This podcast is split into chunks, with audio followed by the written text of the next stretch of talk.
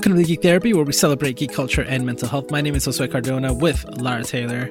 Lara, we're still playing catch-up, and now... Yeah! Now I want to talk Justice League. Justice League. Okay. We would have had an episode earlier, but that was not possible. But we've seen Justice League. I saw it twice. It was really hard for me to not spoil it for you. I just wanted to tell you all the things, because I saw it early. In general, it's hard for you to not want to make me suffer. That's true too. That's like it in a. That's how you know I care. Yeah. Sure. Okay. So you know what? I don't care about your Rotten Tomato 40-something scores. Forget that. Of course, I am. Oh, I hate to call myself an apologist, but I feel like I'm always apologizing for Batman versus Superman. I really like that movie, and every time I watch it, I like it more. Like, the things that used to bother me about it before bother me less. I don't know, but I really enjoyed Justice League. I enjoyed it way more the second time than the first time. I'll get into that. I was really excited about the movie the entire way through. Okay. I loved it, and I mean, Wonder Woman is going to be my favorite DC movie, like, of all time. Probably until Wonder Woman 2 comes out, maybe even after that. But this is a close second right now. This is so good. What exactly about Wonder Woman was it that they got you all excited? Wonder Woman? Gal Gadot is just, she radiates joy and hope and both on screen and off. And I think she nails everything in both the Wonder Woman movie and in Justice League. I don't think I can say that anyone else stole the show from me as much as she did. I mean, to prove that point, there's this part that's in the trailer, right, where the Batmobile is driving. It seems like it's driving past Diana, and there's like this close up on her, and she just has this grin. Mm-hmm. Right? In the movie, that grin, just that moment has all this other meaning because of the conversation and the context around it. It's perfect. Like, I don't know what it is about her, but just like in that moment in the movie, she's essentially taken leadership of the Justice League for the first time. Mm-hmm. And the Flash and Aquaman are talking about how essentially, like, it was.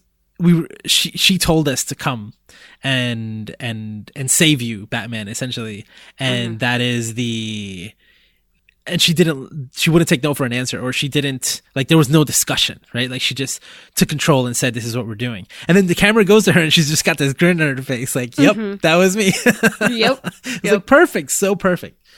Oh man, yeah, she's just amazing. I will keep saying this, like, I will keep saying the same things about her over and over again. She's just amazing. That should be bottom line. She is the best. My wife knows I would leave her for her. I would. What? I would leave my wife for Gal Gadot. I told her. She's just. No, I mean, it's she's gotta know you're serious too. Like, she does 100%. Yeah, because she would leave me too. Yeah, no, I get it. I mean, it's her personality is just amazing. She's beautiful, but also just like she's just so. I don't know. She has morals, and she makes you want to smile. I don't know. So, and I think I remember, DC needed that. I think you texted me and said, like, right after the Wonder Woman scene at the beginning, that was it. Like, you were satisfied. Yep. That battle scene. I leaned over and I said, after her first battle scene, I leaned over and I was like, okay, movie's over. I'm good. Let's go. This goes without saying, but like full spoilers, right, for the movie. That scene, I listened to some people talking about it, and it put something into perspective about this movie that I hadn't thought of before, which was that she was essentially, she intervened in a mass shooting, right? It wasn't a giant alien invasion. It wasn't something like it wasn't something extraterrestrial or paranormal or magical or like all the other things that we've seen in superhero movies lately. It was a guy who wanted to kill a bunch of people, and he had them all lined up and just started shooting at them with a machine gun or an assault rifle or something. Mm-hmm. And Wonder Woman stepped in and stopped every single bullet. Right. And I heard someone talk about it who had a friend. This was on an IGN podcast, and he was saying that one of his best friends was at the Pulse shooting, mm-hmm. and so seeing that, he started crying when he saw that scene, mm-hmm. because it's like a real life act that's being played out in a superhero movie with a superhero intervention. Right. I think that was one of the things we talked about with Love is Love after the Pulse, the comic that's a tribute to the Pulse shootings, that some of the most poignant comics in there had to do with superheroes dealing with the aftermath or trying to be there in the moment, because it's so relatable. Yeah. Yeah. And we wish we had a Wonder Woman that could do that and stop all the bullets. Exactly. It reminds me a lot of the opening of Batman versus Superman, where you see Bruce Wayne as a man seeing buildings falling down around him, mm-hmm. and he's trying to save the people that he cares about, which are like the people in his building, but then at the end he's only able to save this one girl. Right. And it's, I don't know, there was something about that ground level feeling of just being in the middle of a disaster and trying to do something about it that, I don't know, I just felt I don't know. There's something about it. I don't know. Those are some of my favorite superhero things. Like when I've watched TV shows, like back in the day with the Real or New Adventures of Lois and Clark, Dean Kane's Superman, just like the everyday stuff rather than the big aliens save the world kind of thing, but just saving the people in your hometown, or on Supergirl when she stops a bank robbery or something like that. It's feeling like you have someone that's saving the average person. It doesn't have to be a big apocalyptic thing. So that's something that this movie, I don't know what's real and what's not, but I believe that those scenes with the family in Russia, mm-hmm. that are interwoven throughout the entire movie, that those scenes weren't part of the original script, and they weren't even part of Zack Snyder's project at all. And mm-hmm. that was Joss Whedon who wrote that and put it into the script and shot all of those scenes afterwards. And so I thought about it, and I was like, wait a minute. Without those scenes, there was barely a moment where anybody was being hurt by, or like where normal people were being affected by what Steppenwolf was doing. Right. It's just the whole world. Exactly. And you never see the victim, essentially. Yeah, exactly. And I guess I'm okay with that, because I was thinking a lot about comic books, right? In the comic books, those are stories about the heroes, right? Mm-hmm. For the most part, you get to hear their internal thoughts. You get to follow them. You're with them, and you're on their adventure. And it isn't really about, like, yeah, they want to save people, but that's their motivation. There may not necessarily be a specific person that they're trying to save, unless it's like specifically like, oh, like he's trying to save Lois or something like that. Mm-hmm. And so none of that felt weird to me. It actually felt strange that there was this nameless family, right? That you kept cutting back to. And I understand the reason why they were there. I don't necessarily agree that we needed them there, because I think what I enjoyed about the movie was that the main characters were all great. Like I love every single one of these characters. I loved spending time with them. It's kind of like they really are gods, right? Even Batman to an extent, mm-hmm. but they really are on a whole other level, right? It really is like we don't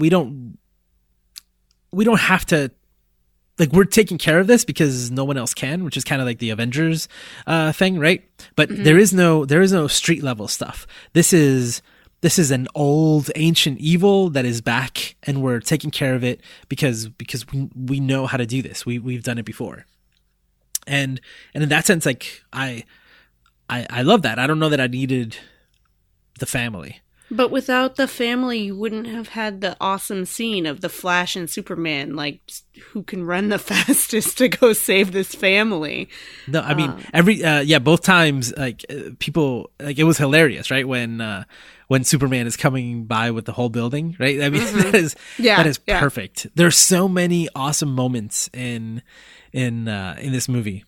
Mm-hmm. Oh, so many. Whew. Well, other than Wonder Woman, like, what did you like? What'd you think? I liked The Flash a lot. It was, I think, so my wife is Jewish, and she was like, oh my gosh, there's a Jewish kid. They made him a Jewish kid. And that was cute. But one of my favorite scenes that I thought, like, is something that I could try talking to kids about, because that's what I do. I take my kids to the movies at work and talk about stuff. Was the Flash, when he's really anxious about going into this big battle, because he's like talking about, oh, I want to be a superhero. I want to help these people do stuff and play with the big boys, essentially, and big girls. And he's scared right before the battle, and he doesn't know what he can do. And he's really anxious about it. And Batman just I think it was Batman. Yep, I think told him just focus on one. Just go get one person and come back. And then he's like, but then what's next? And he's like, you'll figure it out. Just go get one and come back. Like this like mindfulness thing of like focus on the one task in front of you. And then afterward he goes back and gets another. Like he knows what to do. Just focusing on the task right in front of you. And I think that was really relatable for some of the kids that I work with, thinking about all this change they need to do in their lives and all these huge daunting tasks. You're in foster care. You got to try and figure out how you're going to emancipate. You're thinking about your family not being around. But if you focus on just the thing in front of you, like having a positive day, or having a positive, like, 10 minutes. I'm going to make it through group without cussing someone out. Or I'm going to make it through my chore without arguing with staff or something like that. And Batman takes on that counselor role. Exactly. He gives him that one thing, right? Because it's hard. You're overwhelmed by everything, and you don't know where to start. You don't know what to do. Exactly. And to be able to pick one specific thing, like, listen, just save one person, and then you'll know what to do, right? And he didn't say, save one person and then save another. No, he just said, go get one person and bring him back. Yeah, and then let's see what happens. And I love that we get to see that moment of that aha moment that Flash has after he saves back the person. He's like, whoa, okay, like, I did it. Oh, okay, I think I could do that again. You know, he doesn't say that, but you can see it in his face, and he's all excited, and he just runs right back in. Mm-hmm. He's like, I'll be right back. And oh man, that is so. And I love that is such a human moment, such an awesome moment in the middle of a fight, right? In the middle mm-hmm. of all this stuff going on.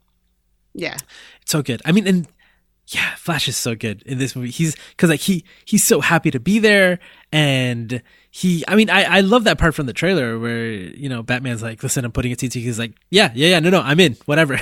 Yeah, exactly. He's the only one that's like, "I'll do it." Yep, I'm in. I'll stop you right there. I'm in. I thought it was really interesting seeing Batman, and I really liked Ben Affleck as both Bruce Wayne and Batman in this. In this one, I think he did an amazing job. This Batman is less dark and broody. Well, he's always dark and broody, but he's more hopeful, I think. So I don't know. I think like I've read many Batman comics, right? Yes, and he has a personality. Mm-hmm. He has. Like, and he has a family, right? Yeah. And he will crack jokes, and he, yeah. But like he puts on a mask to be a menacing figure for the bad guys. But he's like super smart, and he has friends, and he sometimes has like a dry humor, right? Yeah. But it's definitely there, And like, and I love, think he nailed it in this one. I think the writing and absolutely, because even in the first one where you have that setup of like, he saw Gotham crumble because of Superman, he is angry.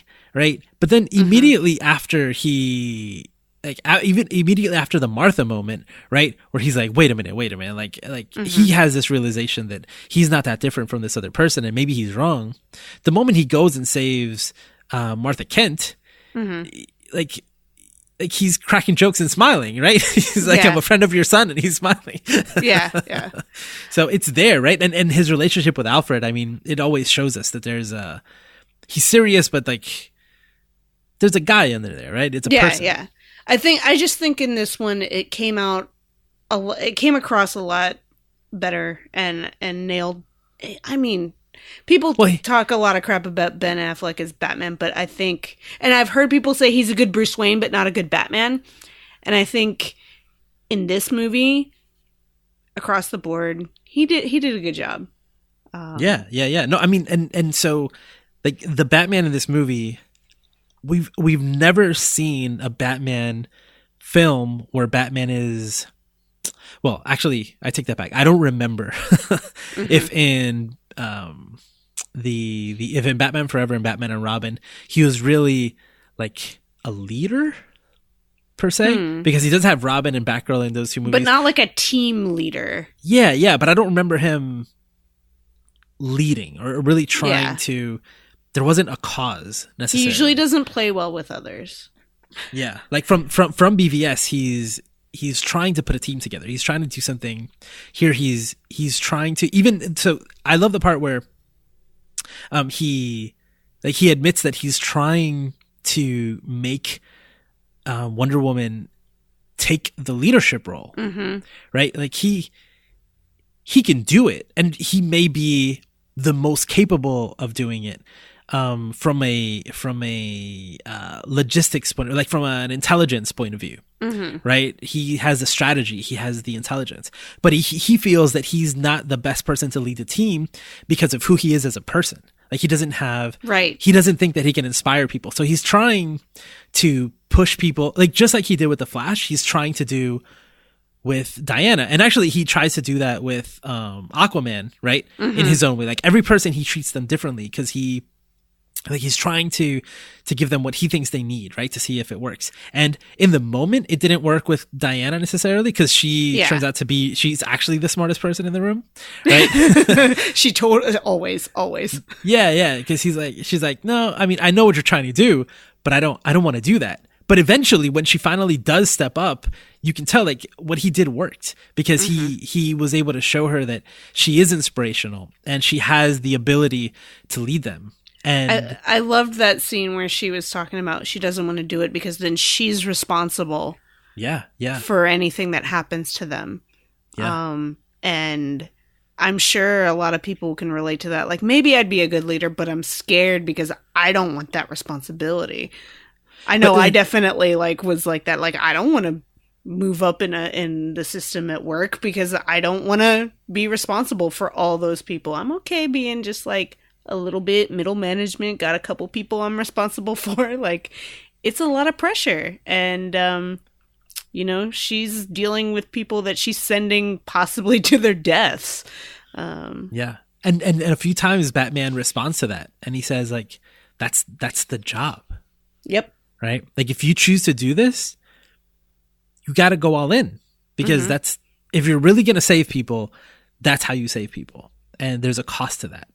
And I love it. Like I love that he told her everything that she needed to hear throughout the movie to get her to the point where she did become the leader. And I think he's speaking from experience, which is something I was going to bring up when we were talking about him in The Flash. Like I was surprised that he was so gung-ho. I know he's been dealing with wanting to pull these metahumans into a team, but bringing a teenager or a young, not a teenager necessarily, but a young kid in, obviously in Batman versus Superman, we see that he's lost a Robin, at least one. Yeah. And there's pain about that. He has the Robin suit in the Batcave as like a shrine. And he's lost that. So he knows that being a leader means losing someone. And I thought it was kind of, I don't know. It might have been enough time for him to get over it, like, and be like ready to have another young sidekick. 'Cause everyone else in the group is older. Or at least seems that way. But this is a very naive young kid, basically. And he was willing to take him on as a, it's almost like he's a Robin, almost, like he can just run really fast. Yeah. I didn't think about it that way. Yeah, maybe because he personally picks him up. It's also reminded me of, talking about Marvel movies, like Tony Stark and Spider-Man, older rich guy that doesn't have superpowers taking on a superpowered kid and like taking him under his wing. So I don't know. Yeah. Because, but the difference here is that, well, actually, no, I mean, so Tony Stark in the Marvel cinematic universe is Batman, right? Yeah. 100%. Definitely. That's exactly who he is. He's human, but he's got like, he's rich. That's his superpower, right? Essentially. He even says that in the movie. Yeah. I love that. I love that line too. What's your power? I'm rich. Oh, it's so good. But there's still this, like, Flash is like a god also, you know? Like, yes. He's so powerful that Batman, I don't know, that's one of the things that stayed with me. Like, I love that scene where he's all beat up and you know, Diana says, like, you can't do this forever. He's like, I can barely do this now, but still he does it. You know, he goes forward because he can, right? He feels a responsibility, but he's able to, and he's able to move all of these people forward. And the whole thing about bringing Superman back, like the idea that, you know, he wants to be prepared and he doesn't see how they can not be prepared without Superman. And ultimately he was right. Yeah. Like, I don't think, you know, they couldn't have done it without Superman in this story anyway. It didn't seem that way, not in this world. And I don't know that he was willing to take all these sacrifices, and I think that's something that defines his character. Oh, and him related to Superman too. Like, there's that part where he says, you know, Superman, like, Clark should be leading this team, not me. He's more human than I am. You know, like, he has all that power and he still got a job. He still fell in love. He lived in the world. I've never lived in it. I don't know. I loved all that stuff. All of that stuff is core Batman, right? Like, it's, like, I love these different versions of all of these characters. And I love the way that they're like just weaving the stories within each other, because what the things that happen in, like, the way that Batman versus Superman starts by showing you how the events in Man of Steel affected Batman. There's like the events in BVS affect how people are in Justice League, and the Diana that we see in BVS is affected by the events in the Wonder Woman movie, right? Like, you know why she is, and I, you know, I like that she explains it. She's like, you know, I stepped in when I had to, but then I hit again because I didn't want to lead people to their deaths. I didn't want other people to do what Steve Trevor did, right? And I don't know, all that stuff. Like, I like that there's this connection, and not in. So just like in the last episode, we talked about how Thor is such a different character in Ragnarok, but I can't put my foot on what made him different. Like, why is he so happy after he's had all these losses? Like, here we know why these characters, the characters that we know from the previous movies, why they are the way they are, what they're going through, kind of. I liked that that's happening, and that's, I don't know, that's kind of how I feel about DC Comics in general. I've always felt that there was this, like, I don't know, it was like more serious, more, I don't know if that's even fair anymore. But when I used to read more DC Comics and more Marvel Comics, I felt that way about the DC characters. Like, there's some gravity to them that I didn't see in the Marvel characters. I don't know. I think there's a place for both. I read more DC Comics than I do Marvel Comics, but I definitely enjoy. I mean, it all depends on the story. I can't just say I enjoy one more than the other. It depends on the characters for me. Yeah. So when I saw Justice League the first time, mm-hmm. there's something that didn't sit right with me. And I was thinking about it, and remember, originally it was supposed to be part 1 and part 2, and then there have been all these changes, but when I saw it the first time, I felt like there was a lot missing. I was like, wow, they cut out a lot of stuff from the movie, and in fact, like half the trailers aren't in the movie. So a lot of changes happened, and the first time I kind of, it felt like things weren't, like there were things missing. I really wanted an extended cut very, very badly. But when I saw it the second time, I'm going to have to wait a lot. Actually, I signed a petition for a Zack Snyder cut. But I don't know if that's going to happen, because apparently Joss Whedon was told you need to make it 2 hours. So he did cut out a lot of stuff. And I don't know. Again, I felt that stuff was missing. But I think it's going to be interesting in a few years when we're able to... Actually, going back to Thor, remember at the end of Doctor Strange... we get a scene with Thor that was like funny, but then when we see it in Thor Ragnarok, we see the entire scene, but we see it before and after, and it completely changes what I thought that scene meant. Right. And I think that in a few years we're going to be able to see, we're going to continue to see this with the DC movies, where even though Aquaman's introduction was very limited, I still think that we got all the information we needed to get him where he needed to be. Mm-hmm. But it's going to be, I hope that the next movie, like the Aquaman's movie, is somewhat interwoven with this one. Where like we see him before, maybe we see where he goes right after he leaves Bruce.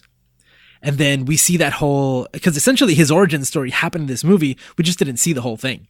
Right. Like Willem Dafoe was in this movie in an Atlantis scene, and they cut him out completely.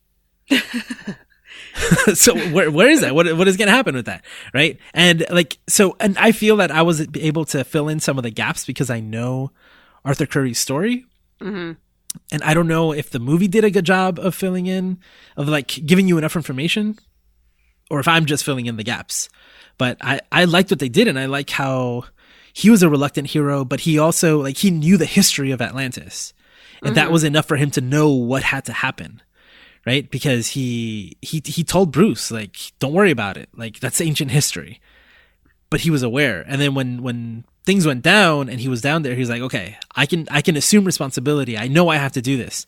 But I need a couple things that I know are here. So like he seemed very well informed and just awesome. I really, really like this Aquaman. I like best Aquaman ever. Best Aquaman ever. How many Aquamans have there been? I mean, like in the different versions, the ones I've read, comics I guess, yeah. Like the Jeff Johns, I think it was called Rebirth. I think it was on Aquaman Rebirth. I don't know, but when Jeff Johns got on board and kind of brought the character back, I really like that. And there's different versions of the comics. Some of them look like King Triton from Little Mermaid. Yeah. But I like this version a lot. I like the chemistry between the characters. Man. It was a good movie. Listen, I don't, he doesn't have much to do in the movie, right? No. But Cyborg was awesome. He was like, every scene that he was in and every time that he got to speak, there was this seriousness to Ray Fisher as Cyborg that I was really concerned about. I was like, what kind of character is he going to be? And like his movie, I don't know what his movie is going to be like or what his story is going to be, but it's super interesting. That whole moment of like, I'm changing. I'm every day I'm something brand new. Like, I don't know what I'm becoming. Yeah. I don't know if I'm good or bad. I don't know if I'm a threat. I don't know what's happening. The fact that he has to deal with like his body attacks Superman, right? Yeah, that was crazy. Want to. I know. He's like, I can't stop it. I can't stop it. I know, but I loved his acting. I loved those moments. Like he didn't have a lot to work with. He was just apparently a lot of the of his time was cut, but the moments he was there, I liked it. Even when he said booyah at the end, it didn't feel like weird. It didn't feel like out of place. No, it seemed like someone who was slowly. loosening up, and his scenes with Flash, I don't know, I love them. I love those moments where they got together. Like, to they me, could do that a buddy film. Booyah at the end kind of reminded me of someone who, I mean, it makes sense. He used to play sports. He can't play sports anymore. He's been alone. He's finally loosening up, and he's part of a team again. So it goes back to that team feeling of playing team sports. Yeah. Other than being football. A call out to like anybody who's a big fan of Cyborg from like Teen Titans or anything. Exactly. Like Teen Titans Go. Oh man. Yeah. I don't know. I like that. And then like Steppenwolf. Yeah. Like Steppenwolf is like forgettable. Mm-hmm. But what I did like is that he just did his thing. He was like, oh, I got to get these boxes. So, and I'm going to get all these boxes. I'm going to go get all these boxes. I'm going to send scouts, but I'm going to go get them. I'm going to do it. So I kind of like that. It was like him. There wasn't like three people that you had to get through to get to Steppenwolf, you know? No, it was him. It was like, boom, I showed up. I'm going to take this. I'm going to kick all your asses, and I'm going to go. Bye. Yep. And yeah, I don't know. I really enjoyed it. I enjoyed it so much more the second time.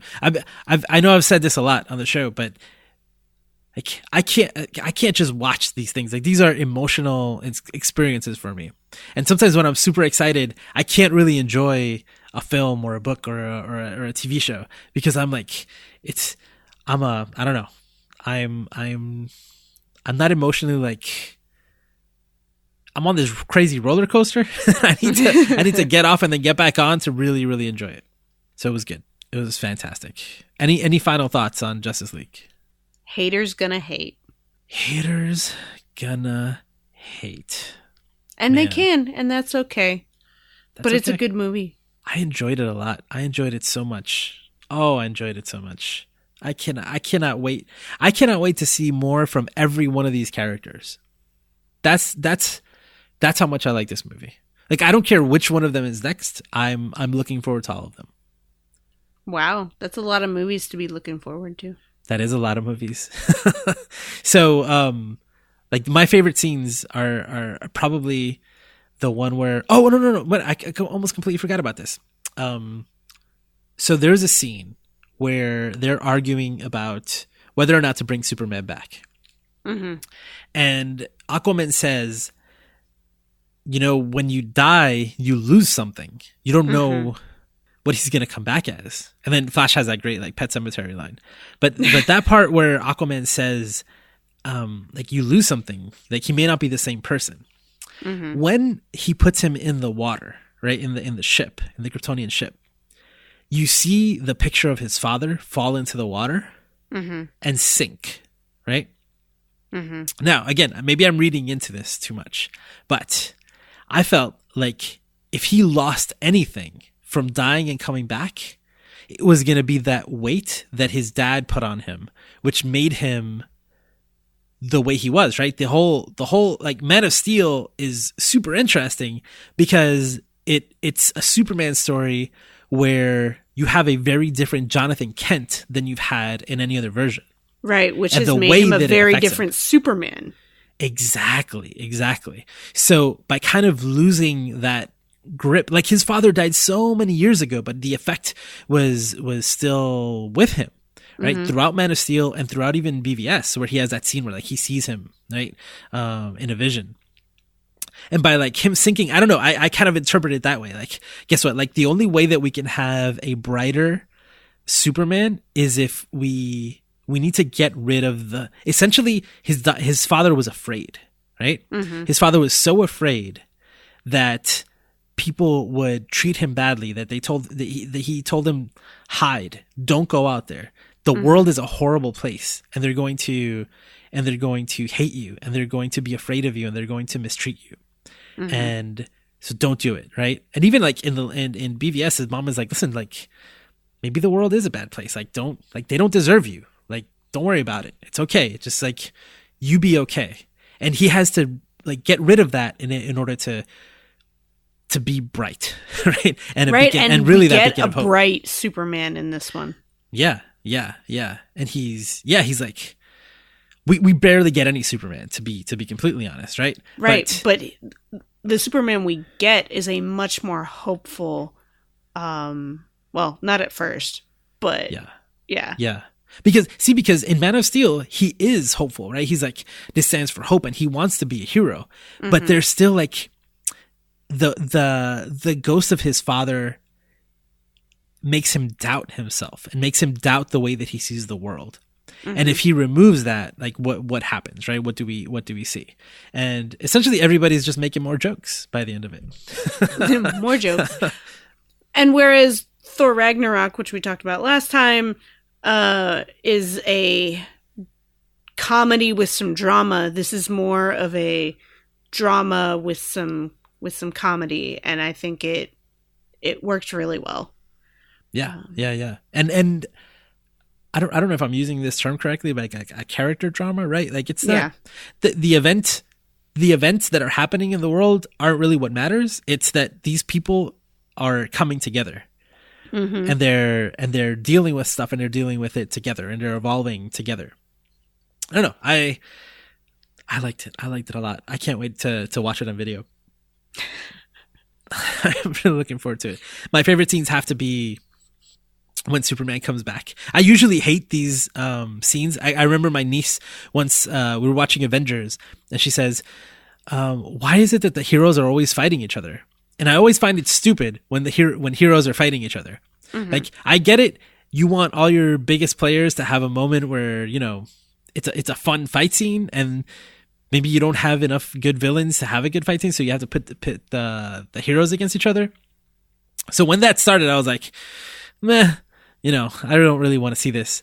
But that moment when Flash is running around Superman, and he's just like, his eyes just look at him, and it's following him oh man, both mm-hmm. times. I love that. The second time I was looking over at my dad, and my dad is just smiling so hard. He's like laughing. He can't believe that scene is happening. That was so good. That was so good. And then to have the race in the mid-credits, so good. Yeah. There's just so many good things, so many like memorable moments in this movie. Oh, it's so good. And I could tell you a lot more. Last question I'll ask for you. What did you think of the last scene after the credits? Like, what do you think is coming, or what do you want to see? I don't even remember what this one is. Oh, okay. So that is when Deathstroke meets up with Lex Luthor in the boat on the yacht. Yeah. Ooh. He's like, we need a league of our own. Yeah. I don't know. It's going to be bad news for the world. For Gotham and Metropolis, because apparently they're across like the river from each other. They are, yeah. Yeah. It was just funny because I've always seen Gotham as like a New York, and Metropolis is like a Chicago. And so those are pretty far from each other. So I'm like, yeah. But this is, I think it was in a Lego Batman game. You could fly from one to the other. Yeah. This is not good news. No. But like what I'm hoping for is that instead of having a big bad, a Steppenwolf, a Darkseid, a Thanos, or something like that, I want a team of bad guys. I want the Legion of Doom. Like, I want Justice League 2 to be the Legion of Doom, right? To have these characters, like to have Lex Luthor leading his own team of Deathstroke, and I don't know. This should be interesting since this is the same universe as Suicide Squad. Yep. Who knows what's going to happen there? Yeah. I mean, so that's a team movie. This is a team movie. I want to see a team of bad guys, and that's who they're fighting, right? Who Justice League is fighting. So instead of one big bad guy, just a lot of smaller ones and kind of working together. I think that would be a lot of fun. Yeah. I think so. Not necessarily an end of the world kind of thing, but a big catastrophe kind of thing. Not even like I just want them messing with each other. Like so there's an animated movie called Justice League Doom. I think it's called Doom, and it's Legion of Doom, and it's Cheetah, and I think it's Black Manta, and like all of the worst enemies of each of the heroes just fighting, like all together fighting the one guy. You know, I mean, fighting the Justice League as a whole. I wonder if we're ever going to see Cheetah on the screen. I think we have to. I mean, she's the biggest Wonder, other than Ares. She's the biggest Wonder Woman villain. Yeah, I know. I wonder if Wonder Woman 2 is going to be Cheetah. I'm hoping. That's what I hope for. It's got to happen. Yeah, lots of DC movies supposedly coming. There's rumors that Suicide Squad 2 is going to go up against Black Adam, which makes a lot of sense to me. I think that would be pretty good. The Shazam movie. Oh, they do you know who's going to play Shazam? No. Zachary Levi. Ooh. I think that's a great choice. I think that's a really good choice. Who else? And then there's supposedly Gotham City Sirens and Batgirl and all these other movies. There's tons of movies that are supposedly coming out. We'll see what happens. Yeah, well, there's a lot of Marvel movies that have been like, they should do this, they should do that, and or maybe we'll do this, and then they don't happen. Yeah. We'll see. All right, so that's it for Justice League and this episode of Geek Therapy. Check out more Geek Therapy at geektherapy.com. Check out all the other cool shows on the Geek Therapy Podcast Network, like Psych Tech, Headshots, Jedi Council, Rolling for Change. Lots of good stuff. So we're at Geek Therapy on Twitter. Check us out on Facebook. We have a Facebook group there. Links to all our stuff in the show notes. And please share, tell people about us, review us. And if you want to help out and be a patron, there's some perks for that. Check out patreon.com/geektherapy and see how you can help us monetarily if you want to help us spread the message. Okay, so that's it for this one. And we'll continue catching up on the next episode. You've just listened to Geek Therapy on the Geek Therapy Podcast Network. For more about Geek Therapy and our other podcasts, visit geektherapy.com.